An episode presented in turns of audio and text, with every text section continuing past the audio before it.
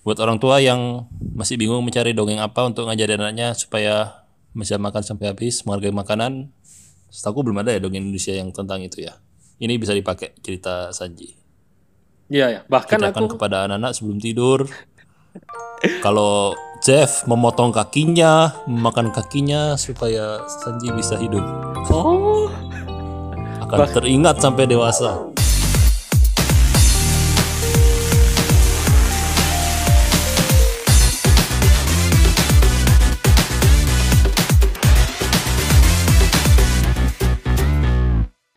Halo semuanya, selamat datang lagi di Denden Podcast. Podcast yang membahas segala sesuatu mengenai anime ataupun manga One Piece. Masih bersama saya Hendy Jul Dan bersama saya Hans. dan di episode kali ini kita akan membahas sebuah topik yang ini sangat universal ya, bahkan eh, bukan seorang penggemar One Piece pun mungkin bisa menikmati tema kali ini ya, karena tema kali ini kita akan membawakan pelajaran hidup yang bisa kita dapat dari One Piece. Oke, setuju. Ya, jadi One Piece ini sebagai salah satu serial yang legenda ya bisa dibilang. Salah satu nilai jualnya yaitu banyak pelajaran yang bisa kita ambil. Ini pasti wibu-wibu biasanya Ya. kan nonton anime, uh keren, terus jadi ini ya, jadi panutan biasanya. Pernah nggak? Cosplay jadi karakter tertentu. Tapi nggak cocok. Bukan cosplay sih. Misalnya ini, olahraga, nonton Ice Shield 21, atau baca Ice Shield 21. Uh, ikut, pingin ikut klub football. Tapi di Indonesia tidak ada. Iya, hampir nggak ada kayaknya. Kayaknya dulu pernah ada. Aku bahkan dulu sempat nge-search cuy. Apa kayak klub-klub apa ya itu? Bahasa Indonesia-nya apa ya? American football. Ada kok istilahnya, lupa. Rugby. Setauku beda coy. Ya Beda, pokoknya beda. itulah. Aku sempat nge-search, Cak. wibu, Cak. Aku merasa wibu. Tidak ada. Ada, pernah ada dulu. Cuma kayak klub-klub kurang inilah. Ya, itu klubnya dibikin sama wibu-wibunya Shield juga itu. Teori yang bagus. Tapi enggak, kayaknya emang ada, cuman olahraga yang enggak terlalu diminati gitu loh. Orang jadi jarang tahu juga. Cuman Tidak kalangan tertentu. ininya kayaknya. Cuman yang yang tahu cuman pemainnya sama keluarganya aja yang tahu kali. Ya, ya. Ya, jadi kita hari ini akan cari apa pelajaran yang bisa kita dapat dari One Piece gitu ya.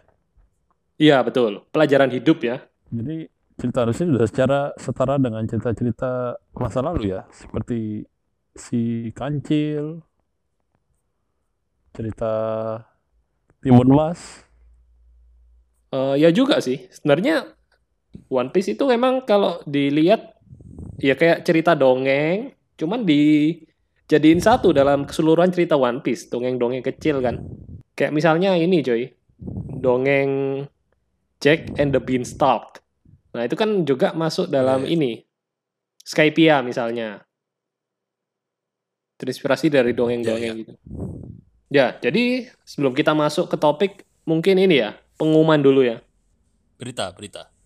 Iya, berita tentang Deden Podcast yang sudah kita rencanakan dari beberapa waktu lalu. Nah, ini kita akan mulai untuk meluncurkan serial dari podcast Denden, Denden Podcast ini yaitu adalah J-Pop, Jurnal Perjalanan One Piece. Nah, jadi kita akan mulai mulai Oktober ya. Yap. Plannya sih dua minggu sekali. Nanti kita coba bahas per beberapa arc gitu ya. Oke. Jadi yang tertarik segera follow kalau di Spotify, kalau di YouTube subscribe. Ya, betul. Kalian juga bisa nggak teman-teman kalian yang mungkin baru mau ngikutin, jadi supaya bisa catching up bareng kita juga sambil dengerin podcast ini. Yo, bro. Nah, jadi tugas kita ini ya, kita mulai baca ya minggu ini berarti. Iya, mulai minggu ini kita akan baca. Jadi per dua Mulai dari minggu. awal ya. Jadi yang Kira-kira dua minggu lagi lah yang kita. mau bareng kita juga, ha, yang mau bareng-bareng kita juga bisa ikut baca juga dari awal mulai sekarang ya. Supaya nanti episodenya udah muncul, bisa nge-review bareng. Ya. Terus ini ya, eh eh, J-pop pertama ini udah aku kirim ya yang kemarin itu. Jadi cakupannya dari Romance Down, eh, Orange Town sama Syrup Village. Oke, sampai Usop berarti ya. Ya, kurang lebih sampai situ ya. Oke, mungkin ada pengumuman lagi? Atau kita langsung mulai aja? Ada berita kedua. Oh, ada apa? Ada. Ini seputar One Piece juga ini. Apa-apa? Jadi kalau tahu beberapa saat waktu lalu kan ada yang sempat viral tuh yang mau melaporkan kata anjay. Oh. yang Lex ya? Nah, jadi waktu itu sempat di semua wawancaranya yang Lex itu dia kan anti sama si itu Iya, orang yang si melaporkan itu. Anjay. Hampir di semua wawancaranya yang Lex Dekatnya yang Lex ini seorang nakama sejati nih. Aku baru nonton sedikit Dia sih sudah yang bercerita tentang dia sudah pernah klarifikasi pakai kisah One Piece di Tanjung Priok. Nah, terus sekarang dia menyampaikan si orang yang Lutfi. mau melaporkan Anjay itu si Lutfi. Nah, dia disebutnya Oh, kalau saya sebut dia itu manusia karet. Kenapa manusia karet? Karena itu namanya kan Luffy, Luffy. Manusia karet itu. ya interme inter- intermezzo saja. Oh iya ya. Oke. Iya, aku juga nonton itu di Yang podcast itu ya. Yang biasa. Five, four, three, two, one. Ya podcast close the door. Ya. Oke. Mungkin bisa dibilang kapan-kapan yang like jadi bintang tamu ya. Ngobrolin One Piece. Pengennya sih gitu. Cuma pasti mahal, bro. Sudah terlalu di atas dia. Kita siapa? Gak, nggak bayar. Namanya collab itu nggak ada bayar. Maksudnya terlalu jauh jaraknya. Kecuali kita setara Atta Halilintar. Nah, Oke, collapse. Nah, kalau kita kan ujuk-ujuk siapa ini? Mungkin kita nanti bikin ini juga aja. Laporkan kata apa gitu. Nanti kan dia sebel sama kita terus dia mau ngobrol gitu. Laporkan kata ini. Apa ya dulu kata lagunya ada gitu. Oh. Oh aja ya kan. Tahu nggak lagu? Oh iya iya. iya. Oke, Yaudah, langsung itu aja. Kita masuk ke topik pembahasan kali ini yaitu pelajaran hidup yang bisa kita dapatkan dari One Piece.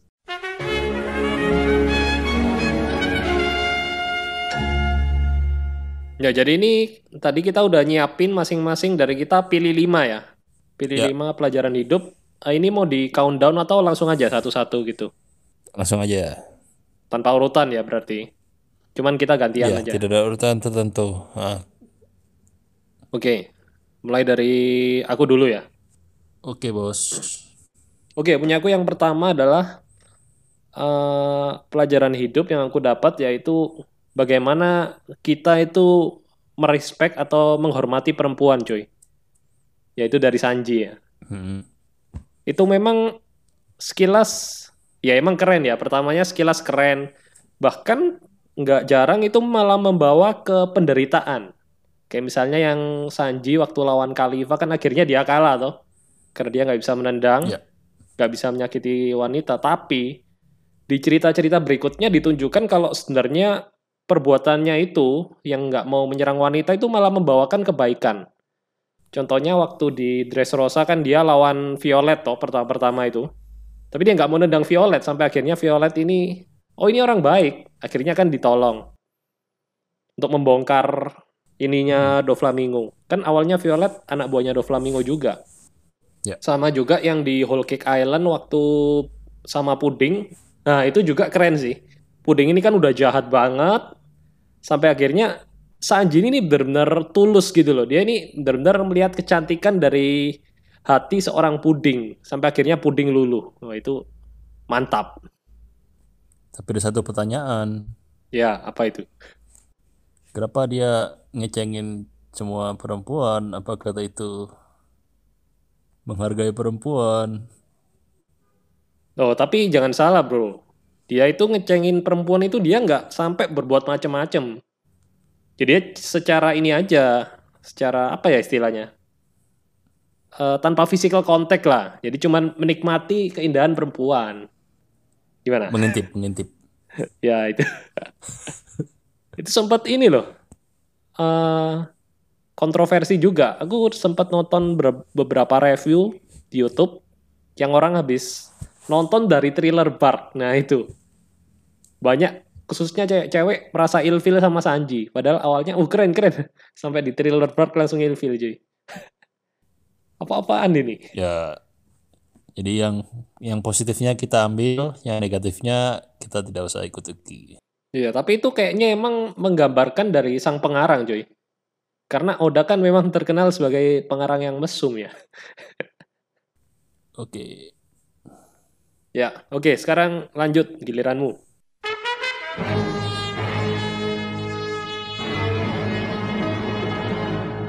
Oke. Kalau aku yang pertama,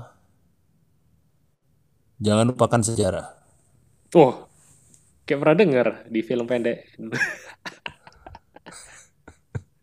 ya, itu gimana gimana? Ya, dari ap- jangan dari lupakan sejarah. dari mana itu? Jadi banyak sih, cukup banyak cerita yang karena kan One Piece kan banyak kan flashback flashback gitu kan. Mm-mm. Nah, kebanyakan konflik yang terjadi di masa sekarang ini karena ketidaktahuan atau ketidakmengertian tentang kisah-kisah masa lalu. Atau masa lalu yang sengaja Contohnya- ditutup-tutupi malah. Oh ya, betul. Ya, Jadi gimana? kita harus tahu, maksudnya eh, harus menyukai sejarah, apalagi kalau di negara sendiri ya kita belajar sejarah sendiri. Karena ada beberapa, mulai dari Alabasta kan emang gitu, kayak mereka udah tahu ja- rajanya itu selalu bijak kan, Pro terhadap rakyat. Tapi ya, tapi mereka sekarang lupa, nggak nginget kalau dulu rajanya memang benar-benar baik gitu. Tapi mereka sekarang menganggap rajanya mengkhianati rakyat kayak gitu. Oh iya, sama kayak di Dressrosa gitu juga. sih. Di Dressrosa kayak gitu. Mm-mm. Jadi jangan lupakan dan belajar dari sejarah itu sih kalau aku. Oke oke, boleh lah boleh.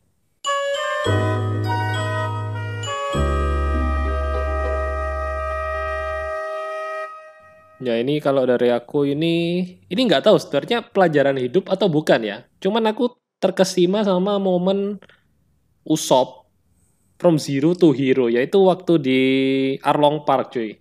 Itu kayak di momen itu langsung Usop itu jadi karakter favoritku. Masih ingat nggak waktu lawan Chu? Ya. Dia itu mau kan- kabur tapi tidak jadi.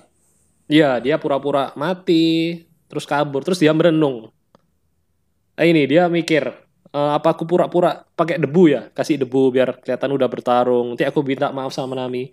Sudahlah Nami, kita sudah berjuang. Terus dia mikir, padahal yang lain udah berjuang, cuy. Mati-matian sampai mem- mempertaruhkan nyawa. Nah itu, langsung epic comeback. Itu kayak bener-bener ini ya. Kalau menurutmu apa ya pelajaran yang bisa diambil dari itu? Itu kayak eh kayak momen yang bikin aku langsung jatuh cinta sama One Piece juga sih, terutama Usopp-nya. Itu termasuk nggak pelajaran hidup? Bisa jadi. Mungkin lebih tepatnya ini ya. Secukup apa pun kamu, Selemah apa pun, jangan pernah menyerah itu. karena teman-temanmu yang lain pun sudah berjuang sampai mempertaruhkan nyawanya. Masa kamu mau cuma duduk di situ? Ya kayak gitulah intinya. Ya, Kalau dari aku itu. ikut Nah. berjuang. Oke, Ya mungkin istilahnya secukup apa pun tetap harus berjuang lah. ya. ha, ha. Oke, cukup singkat ya, kayaknya. Episode kali ini, ini sudah tiga. Oke, lanjut.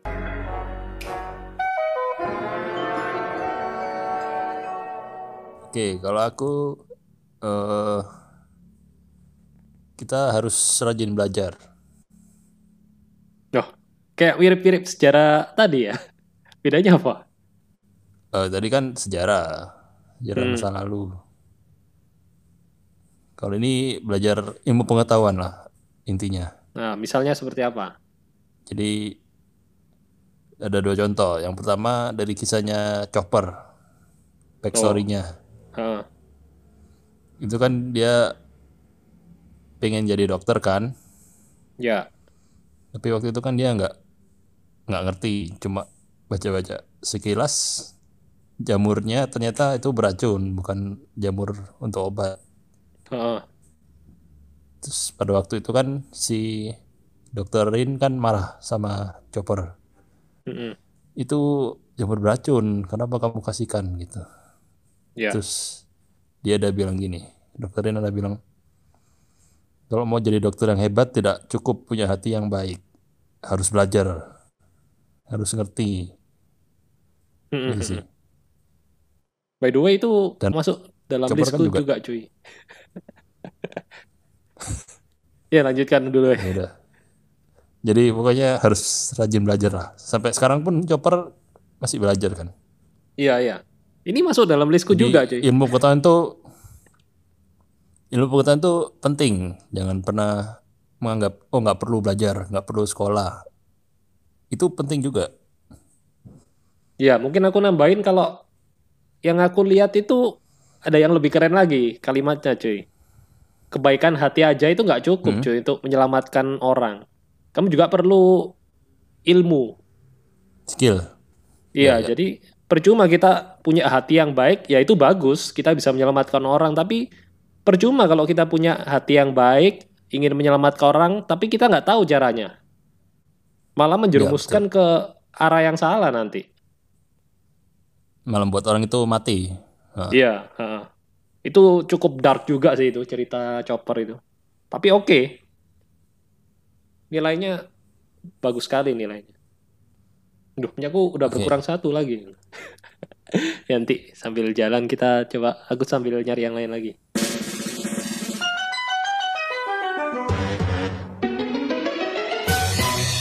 Nah, ini yang berikutnya ini adalah kisah Fisher Tiger. Ini pasti semua sudah tahu ya tentang rasisme, yaitu pelajarannya yang yang ini udah umum di mana-mana kita nggak boleh rasis ya kepada siapa pun. Mungkin ke orang yang lain warna kulit dari kita atau lain ras, lain suku. Tapi yang kalau aku lihat dari kisah Fisher Tiger ini yang menyentuh ya. Jadi sebenarnya si Fisher Tiger sendiri pun dia itu nggak bisa ini loh nggak bisa nggak mau berdamai dengan manusia karena pada saat itu kan dia sekarat karena diserang marinir kan dia disuruh anak Hmm. buahnya ini transfusi darah aja tapi hanya ada darah manusia tapi kan akhirnya dia menolak. Jadi dari dalam lubuk hatinya itu dia sebenarnya benci sama manusia. Tapi di saat itu dia juga berkata sama krunya kalau jangan eh, jangan sampai orang-orang tahu.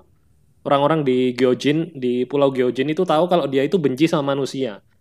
Nah itu pelajarannya adalah emang kalau meskipun kita saat ini benci ya sama rasis lah, jangan sampai itu kita meneruskan ke lainnya juga. Misalnya kita benci sama si A, terus kita bilang sama orang lain, "Eh, si A ini loh, gini gini gini. Padahal belum tentu itu kan Maksud berdasarkan orang lain supaya membenci si A juga. Iya, padahal itu kan hanya dari perspektif kita, dari perspektif orang lain mungkin ya sebenarnya si A itu nggak jahat. Ngerti nggak maksudku? Ya, subjektif lah. Iya, iya. Jadi itu sih. Menurutku pelajaran dibawa dengan cara yang keren sih. Emang Fisher Tiger itu benci manusia, tapi dia nggak mau sampai generasi berikutnya sampai berarti ikut-ikutan kalau- benci juga. Ha. Zaman sekarang itu bisa nge-hate tapi jangan hate speech gitu. Oh, ya. Freedom of speech. Nge-hate boleh tapi jangan hate speech. Iya. Iya, iya. Kalau hate speech kan menghasut orang-orang kan. Iya betul betul masuk. Ini relevan ya dengan kondisi sekarang ini. Mantap. Mau nge-hate, hate lah dengan elegan gitulah. Oh iya iya. Oke.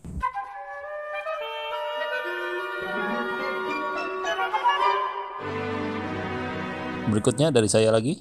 Ya. Yang ini bisa dua ya. Yang paling umum orang taunya mungkin don't judge book by its cover. Ya. Jadi tidak bisa menilai orang dari penampilan luarnya. Tapi yang terpenting itu jangan percaya pada siapa pun 100%. Ah, kok kontradiktif ya? Walaupun itu saudaramu sendiri atau orang terdekatmu, jangan 100% lah. 90% boleh. 99%, tapi jangan sampai 100%. Ini apakah berkaitan poin satu dengan poin dua yang kamu sebutkan? Berkaitan. Kadang kan kita coba menilai orang, oh orang ini dekat sama aku baik, itu kan? Ah, Terus kita percaya akhirnya. ya. Nah, kalau Padahal dari sebenarnya enggak. Ini contohnya dari kisah si Kanjuro. don't trust anyone. Iya, Oh, ini mengandung spoiler ya? Dia selalu bersama-sama dari awal ini. Udah tahu semua lah. Iya, ya. Oke. Mereka selalu bersama-sama dari awal. Bernangis bersama, berdarah bersama. Tapi ya ternyata dia pengkhianat. Malah dia sudah setting itu dari awal memang kan. Jadi jangan percaya. Iya, iya. Ya nggak salah sih. Selalu sisakan satu persen doubt itu. Iya, iya. Karena nggak ba- nggak sedikit juga kan. Kalau kasus-kasus di dunia nyata kan musuh terbesar kita tuh orang terdekat kita, tahu? Iya, iya. Orang yang paling bisa menyakiti Potensi kita adalah ada. orang terdekat kita. Biasanya gitu. Jadi kalau aku ya mungkin mu- banyak yang nggak setuju mungkin ya, tapi selalu sisakan ada satu persen atau 0,1 persen aja keraguan itu harus selalu ada. Kalau aku gitu. Oke, oke. Jadi ini ini ya agak nggak yang melulu positif-positif ya, tapi ada keseimbangan. Jadi positif bro. Loh, kalau positif itu 100% percaya. Kalau ada ketidakpercayaan kan ada negatifnya, berarti keseimbangan. Ya boleh gitulah. Ya, tapi kalau kalau kamu merujuk ke Don't Judge Book by its cover, sebenarnya aku ada yang lebih keren, cuy. Don't Judge Book by its Hmm. cover. Tokoh-tokoh di One Piece Apa? yang terlihat bodoh atau terlihat apa sih ini? Ternyata keren, cuy. Latar belakangnya yang kita nggak tahu. Misal contohnya yang Gaimon. ya itu kan sudah terlalu ini ya kurang keren lah. Ya Gaimon keren tapi ada lagi karakter yang sampai di titik wanja Loh, keren banget ini. Padahal dia itu runner up ini loh, paman-paman terkeren Gaimon. Wah, spoiler. Ya, buat kalian yang belum mendengarkan turnamen paman-paman terkeren, kalian bisa cek juga ya podcast kami. Denden Turnamen mencari paman-paman terkeren. Ini salah satu Featuring contoh. Rap Crash. Iya, YouTuber juga. Ini salah satu contoh yang aku mau ngasih tadi itu ini. Senior Pink. Gimana? Keren nggak? Mm.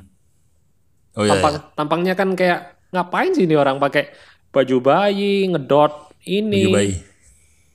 Padahal itu salah satu yang membuat bahkan bisa dibilang itu salah satu momen terbaik di Dressrosa sih. Ya, kisahnya si Senior Pink. Senior. ha. Ternyata di balik itu kan dia ini ada kekasihnya yang kayak apa itu istilahnya? Eh, mental break atau gimana gitu kan? penyakit lah. Ya, jadi kayak eh, nggak bisa berekspresi, nggak bisa ngomong, nggak bisa apa. Tapi saat dia memakai baju itu, dia melihat si wanitanya itu tersenyum dan di situ dia akhirnya pakai baju itu terus, meskipun terlihat bodoh. Itu poin yang lebih oke sih kalau dari yang Don't Judge Book by its cover kalau menurut aku. Yaudah, itu ambil aja lah jatahmu. Aku yang satu persen tadi. ya itu bonus bonus.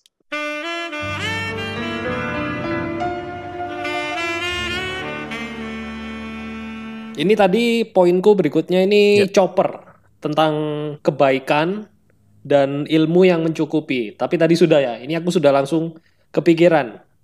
Salah satu karakterku, salah eh, salah satu karakter favoritku juga yang tadi yaitu Usop. Ini momen saat di Water Seven. Nah, pelajaran hidupnya adalah yang saya pelajari lagi dari Usop, yaitu jangan malu untuk minta maaf. Masih ingat nggak momen itu? Oh iya ya. Waktu dia mau marah sama Luffy kan, terus ternyata balik lagi. Ya, jadi kan dia tengkar sama Luffy, terus keluar, terus eh, perang lawan CP9 sudah berakhir menang dan pada momen terakhir pas Luffy mau berangkat, Luffy dan kawan-kawan kan berangkat si Usopp ini. Waduh, aku harus kembali ke kapal. Ayo. Terus dia ngarang-ngarang apa? Aku lupa pokoknya apa dia bacot-bacot gitulah. Sampai akhirnya kan Latihan, latihan. Iya, Zoro, Luffy, pura-pura gak dengar. Pokoknya Usopp itu udah bacot apa gitu. Sampai akhirnya dia tahu kalau ini saatnya untuk dia minta maaf, cuy. Dan dia saat dia minta maaf, Terus- maafkan aku. Akhirnya Luffy sama Zoro langsung menerimanya. Mantap sih itu. Soalnya kan Zoro bilang kalau ini bukan bajak laut main-main, kita nggak bisa keluar masuk seenaknya. Harus ada yang jelas, kejelasan gitu loh. Ya. Dan itu eh, Tapi sepengecut pengecutnya si Usop, hal yang paling terberani yang dilakukan yaitu mengakui kesalahannya. minta maaf itu kalau menurutku. Ya, respect sih itu. Ya. Kita mungkin dalam kehidupan ini juga sering kali gitu ya. Kita gengsi, kita ya udahlah lupakanlah itu kan udah lama. Tapi kita nggak tahu kalau itu sebenarnya eh, bagi orang lain itu itu nggak benar. Kita harus tahu kalau kita itu salah. Kita harus mengakuinya. Oh mantap ini. Oke. Sudah bisa naik mimbar. Yes itu. Usop sudah dua ya ini dari aku. Mantap Usop. Sogeki. Di One Piece ada nggak karakter yang minta maaf selain Usop? Kayaknya nggak ada sih ingatku. Tidak ingat. Ya, tapi itu salah satu yang membekas sih di ingatanku. Oke, lanjut.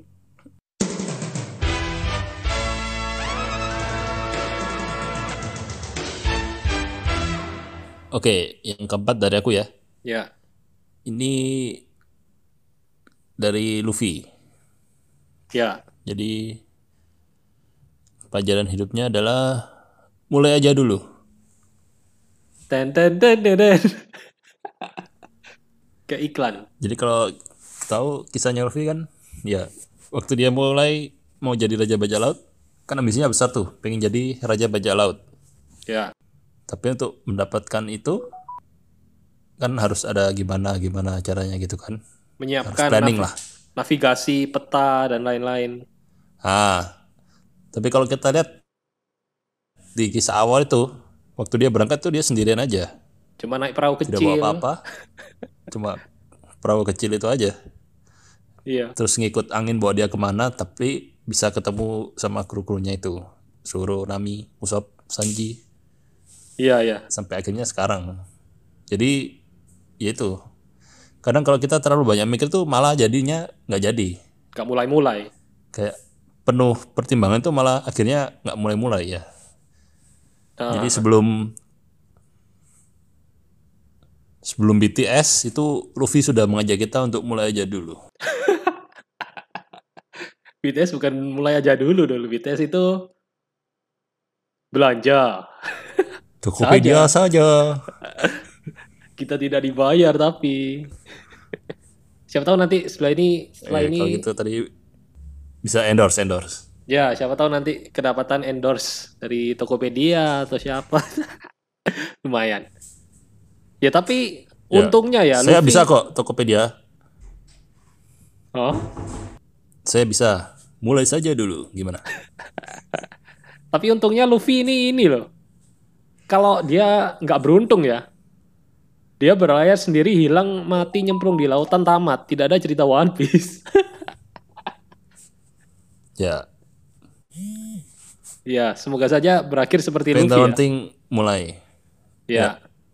Oh ini juga salah satu kata-kata dari Luffy. Aku nggak sa- lupa-lupa inget sih. Cuman kata-katanya itu pokoknya intinya meskipun dia mati, paling nggak itu dia mati karena telah mencoba. Ngerti nggak? Oh ya ya. Ya itu Iya, salah bagus. satu quotes yang cukup jadul tapi lupa-lupa ingat juga sih. Pernah ada gitu. Hmm. Jadi ini kita bisa recall juga nanti di Bisa gini J-pop juga. ya. Di J-pop, jurnal perjalanan One Piece di episode 1 Oh kita ya, akan bahas. nanti kita akan bahas perjalanan Luffy yang pertama kali. Iya, mantap. Ya, tadi kamu mau nambahin apa Jadi lagi? gini, mindsetnya bisa gini sih. Kalau kita mau mengerjakan sesuatu, Mm-mm. eh, mulai aja langsung. Ya. langsung dilakukan. Karena nanti kalau misalnya itu gagal, kita masih ada sisa waktu nih untuk mencoba hal yang lain, gitu kan. Kalau kita terlalu lama mikir di awal, terus baru kita coba mulai, terus gagal, sisa waktunya udah tinggal sedikit karena kita terlalu lama menunggu yang di awal ini. Kalau mau mencoba yang lain, gitu. Iya, iya. Sama seperti Denden Podcast ini ya. Kita mulai aja dulu. Meskipun suaranya hasilnya pas-pasan, tapi ya lumayan lah. Walaupun nafas saya ya nggak usah dikenceng-kencengin juga. Oke lanjut, aku ya terakhir ini berarti dari aku.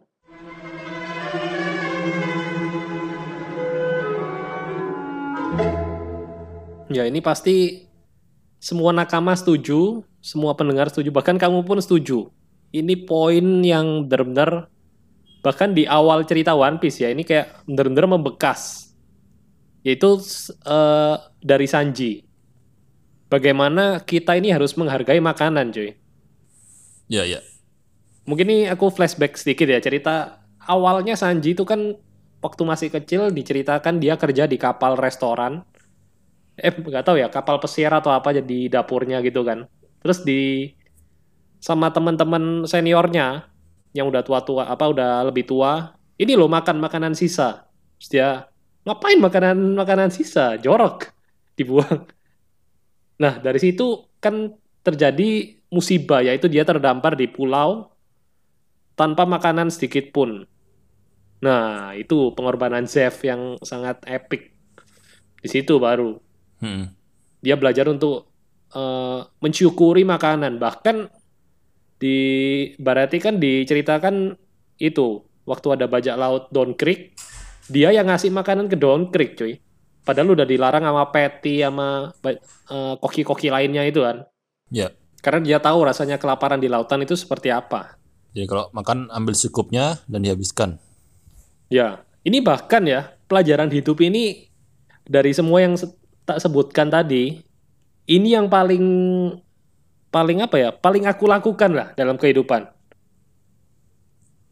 Kecuali makanan yang tidak saya suka. Bisa. Tapi aku kalau makan selalu Makan habis. Sisa-sisa kok. Kecuali ada ini, ada pete, ada apa ya nggak makan lah. Tapi kalau lainnya pasti selalu habis, cuy. Bahkan ya Oke. akhir akhir-akhir ini aku kalau makan itu, misalnya kan makan malam nih, lumayan banyak nih porsinya. Aku sengaja sisain. Yaudah simpan aja buat besok. ini antara pelajaran hidup menghargai Itu makanan atau menghargai atau miskin. ya sambil lah. Kan ini masa-masa sulit cuy. Uang juga lama-lama habis ini Iya, iya. kena virus. Buat orang tua yang masih bingung mencari dongeng apa untuk ngajarin anaknya supaya bisa makan sampai habis, menghargai makanan. Setahu belum ada ya dongeng Indonesia yang tentang itu ya. Ini bisa dipakai cerita Sanji. Iya ya. Bahkan Ceritakan aku kepada anak-anak sebelum tidur. Kalau Jeff memotong kakinya, memakan kakinya supaya Sanji bisa hidup. Oh Akan teringat sampai dewasa. bahkan aku sempat kepikiran ini loh cuy. Kalau misal punya anak punya anak tiap malam tak dongengin cerita One Piece dari awal sampai akhir. Kamu pernah kepikiran gitu, Cak? Emang kamu Bacain nggak kitab suci bro, jangan bacain One Piece. Emang bukan bacain, nyeritain, dongengin gitu lah. Pernah aku terpikir iya, iya. seperti itu, cuy. Maniak One Piece emang. Oke. Oke, lanjut terakhir dari kamu. Eh, nanti aku nambah satu lagi aja boleh ya? Boleh, Biar boleh. Tetap 10. Jangan remehkan ilmu pengetahuan. Loh, sudah tadi. Tapi ini konteksnya beda. Tentang science science. Oke, oke, coba lah, coba. Ini relevan dengan dengan sekarang nih. Karena Ya, kan ya. kita lagi masa-masa pandemi kan. Boleh, boleh, coba. Gimana? Banyak yang menganggap wah seperti virus corona itu tidak ada. Oh, Kamu yang mana? adalah. Ya kan? Padahal orang-orang itu semua bekerja keras, tenaga medis, ahli-ahli mempelajari mencari obatnya kan. Mm-mm. Nah ini sebelumnya sudah sempat disinggung di kisah si Norlan. Oh, gimana itu? Dia dan Calcara. Oh. Iya, iya, iya. Iya, itu iya. kan ada penyakit tuh. Iya, iya, ingat, ingat, ingat. Dan katanya kalau mau menyembuhkan penyakit itu orang-orang di sana percayanya harus mempersembahkan korban kepada dewa. Iya, ini kayak... Padahal Heeh. di sisi lain tuh Norlan dan teman-temannya itu bekerja keras supaya bisa menyembuhkan penyakit itu. Iya, iya. Tapi banyak orang yang nggak percaya, malah percaya yang bisa bilang tahayul-tahayul gitulah. Atau kalau zaman sekarang mungkin teori konspirasi-konspirasi yang ah, virus ini nggak ada atau apa, akhirnya nggak mau disiplin, tidak ikut protokol kesehatan. Tapi kalau dari cerita itu lebih ke Jadi ini ya, kita harus lebih kayak ke tradisi yang sudah dilakukan terus-menerus tanpa kita mengetahui sebenarnya tradisi itu buat apa sih? Esensinya apa? Itu Oh iya, sesuai tradisi dengan juga bisa. sesuai dengan ini enggak? Kehidupan yang kita jalani gitu enggak? Misalnya jangan melakukan hal yang sia-sia lah. Ya, ya itu maksudku. Harus open minded, membuka mata, berterbuka terhadap hal yang baru. Mungkin ya berarti nggak harus sains sih, tapi hal-hal yang baru, ilmu-ilmu yang baru kita harus terbuka. Ya, open minded. Jangan Oh. terlalu jangan nyaman dengan posisi kita aja sekarang. Yang kita tahu apa, udah nggak mau berubah gitu. Iya, belajar hal baru, wawasan baru, pengetahuan Iya. baru. Karena hidup nggak cuman sekedar apa yang kita jalani berulang-ulang, yang kita ikutin aja arus. Rutinitas, ya. Iya. Oke, boleh lah, boleh, boleh. Ada lagi ya? Oke, ini supaya pas 10, yang keenam dari aku ya. Hmm. Loh, bukan sudah 10 cuy. Hah? Kan sudah 10, ini ke 11 berarti. Itu kembar kan sama aku. Tadi kan udah tak tebus pakai usop, minta maaf. Oh, Yes. Jadi tambah satu deh. Yes, Bonus. pokoknya ada lagi lah bonus. Ini bonus buat yang mendengarkan sampai akhir. Selamat saya kasih bonus satu lagi. Oke. Ini yang cukup epic yaitu pesan dari Jinbe Ya. kepada Luffy. Jangan fokus sama apa yang sudah hilang. Fokus apa yang kamu ada sekarang. Wah, quotes ini, quotes. Ya, Oh, ini akhirnya. dan ini pelajaran hidup juga. Iya, iya. Jadi eventnya waktu itu setelah Marineford yang mungkin lupa, tapi tidak mungkin lupa sih ini harusnya. Setelah Marineford kan si S meninggal tuh. Oh, spoiler. Terus itu sangat terpukul. Ya. Udah tau lah semua. Terus si Luffy kan terpukul banget tuh. Nah, terus waktu itu Jinbe memberi ini kepada Luffy. Luffy, kamu jangan cuma lihat apa yang sudah hilang. Maksudnya si S itu kan. Ya, ha-ha. Tapi kamu lihat ap- apa yang masih kamu punyai. Ya teman-temannya itu, kru Mugiwara itu, nakama-nakamanya. Itu yang buat Luffy bisa bangkit lagi. Iya, iya. Mungkin kamu ada pengalaman pribadi yang mau dibagikan mengenai ini? Ini kayak ini ya, apa? Move on, move on. Ya, Ini aku jadi teringat ini, coy. Film Marvel, salah satu quotes favoritku juga di film Marvel. Yaitu dari Guardian of Galaxy 2, masih ingat nggak? Ada yang kayak itu, mirip. oh iya ya. Yang terakhir kan si... Ini kan apa namanya? Wakanda Forever. Bukan. Guardian of Galaxy. Yang momen itu loh. Ayahnya Star-Lord. Gak inget ya? Ya udah ini pokok- Gak inget. pokoknya kan ceritanya kan ayah kandungnya Star-Lord itu kan si itu kan si makhluk apa itulah yang akhirnya kan mati. Dan ternyata aku lupa ini yang ngomong siapa. Tapi quotes-nya kurang lebih gini. eh kadang kita nggak tahu kalau sebenarnya orang orang yang paling kita sayangi itu sudah ada di sebelah kita dari awal. Kan si Yondu, si ayah angkatnya yang warna biru itu loh. Oh iya ya, Yundo. Ya, jadi selama ini tuh orang yang kita sayangi itu udah ada di dekat kita, tapi kenapa kita mau nyari ke jauh ke luar gitu, padahal sudah ada. Mirip-mirip lah ya. Meskipun agak beda setelah dipikir-pikir. Ya, jadi fokus sama apa yang kamu punyai lah itu nanti. Ya, syukuri apa yang ada. Hidup ini anugerah. Jangan, eh, aduh, nggak apa. Jangan, na, na, na, na. ya itulah pokoknya. Oke, selesai Oke, sekian pelajaran-pelajaran hidup yang ada dari kisah One Piece. Ya, jadi One Piece ini bukan sekedar anime, bukan sekedar manga, tapi banyak nilai-nilai hidup yang bisa kita petik dan bahkan bisa kita terapkan ya dalam kehidupan zaman Ya. sekarang yang relevan. Ya, Oke, sekian untuk Deden Podcast kali ini. Kalau kalian pengen ada ini juga nilai hidup yang bisa kalian dapat, yang mungkin belum kita sebutkan, kalian bisa tulis komen di YouTube atau di fanpage Facebook kita di Denden Podcast. Dan jangan lupa juga untuk share ya podcast ini supaya lebih rame, kita bisa lebih semangat. Dan jangan lupa nantikan J-Pop, jurnal perjalanan One Piece yang akan segera tayang di sini. bulan Oktober ya. Ya, betul. Bulan Oktober. Jadi ini kita akan mulai baca ulang dari pertama. Ini kita nanti eh, mencoba untuk nggak terlalu spoiler ya. Takutnya kan ada yang pertama kali baca, nanti ke spoiler cerita berikutnya. Oke? Oke. Jadi misal kita cerita arc yang yang episode 1 kan ini Romance Down, Orange Town, Syrup Village. Nah, kalau bisa jangan terlalu membahas yang ada di depan-depannya yang belum kita baca nanti. Kurang lebih seperti itu. Oke, baik. Oke, jadi sekian untuk Denden Podcast kali ini. Dan saya Hendy Jul. Saya Hans. Dan sampai ketemu di Denden Podcast berikutnya. Dadah! The